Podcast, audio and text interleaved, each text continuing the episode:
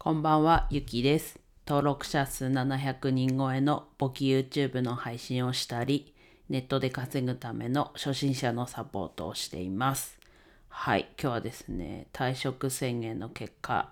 番外編ということでお話ししていきます。はい、結論はね、やっぱり退職するのってこんな大変なのかなっていう思いですね。はい。今日はね、こう、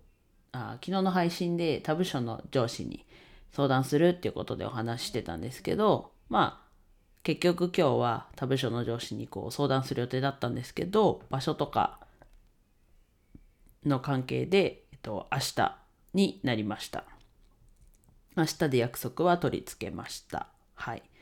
なのでね、まあそういう意味で進展がなかったので、番外編っていうことで、こ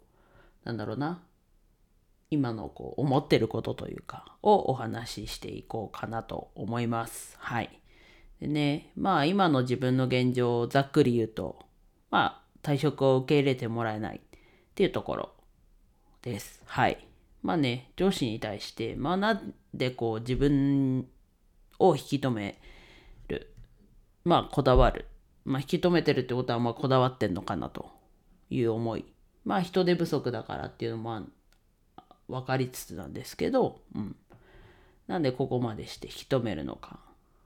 で、ちょっと極論かもしれないんですけど、まあこの先のこう引き止めて、その先責任取ってくれるのかと。まあ一サラリーマンなのでそんなことはないと思ってるんですけど、そういうことなんだっていうことは分かってんのかっていうところがすごいなんか考えれば考えるほど極論にはなっちゃうんですが思い始めました。はい。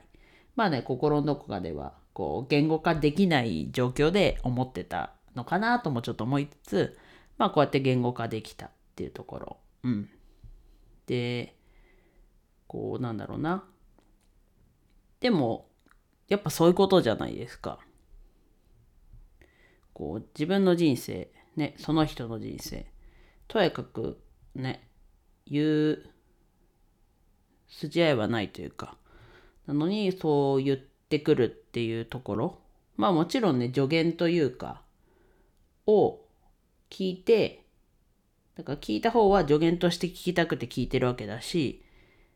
まあ聞かれたことを答えるっていう、そういう関係性だったらいいんですけど、まあ自分は辞めたいっていうところ。で別に相談してるわけじゃない。もう辞めたいっていうところなので、まあね、外野が、外野である上司がそんな言うのはなんかおかしいなと。ね、確かにね、こう、辞めたいですっていうタイミングは悪いのは確かにあるかもしれないですけど、でもそういう状況になってること自体もこう会社の都合なのかなと。で、その上自分はこう今月辞めたいです、来月辞めたいですっていうわけじゃなくて、再来月の8月いっぱいでっていうことで、ね、比較的、まあそんなにすぐじゃないですけど、比較的こう、余裕は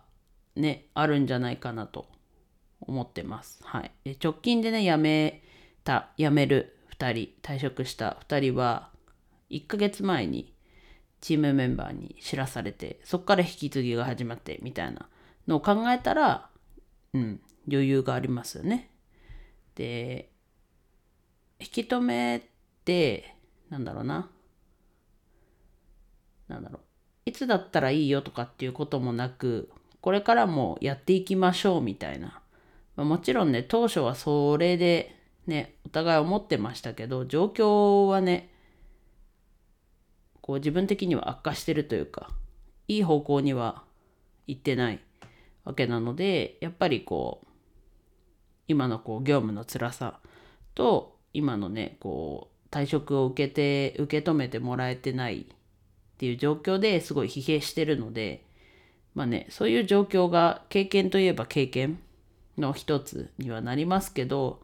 でもやっぱりね、自分ってあんまりこれ二度と嫌だなっていうことはあんまりないんですけど、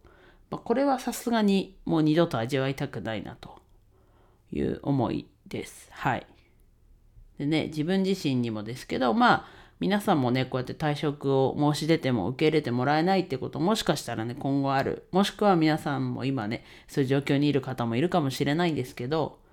うんなんかちょっとこう参考になったりすればいいなと思ってるので引き続きねこの退職するまでの道のりというかをリアルタイムでちょっと配信していこうかなと思います。はい。ちょっと当分ね、こういう話がほとんどになっちゃうかもしれないんですけどね、こう参考に、まあ今は参考にならなくても、今後ね、もしね、今、リアルタイムで聞いてない方がね、今後聞いてくださるようになるかもしれないしっていうのもあると、こう自分のアウトプットとして、メモとして、こ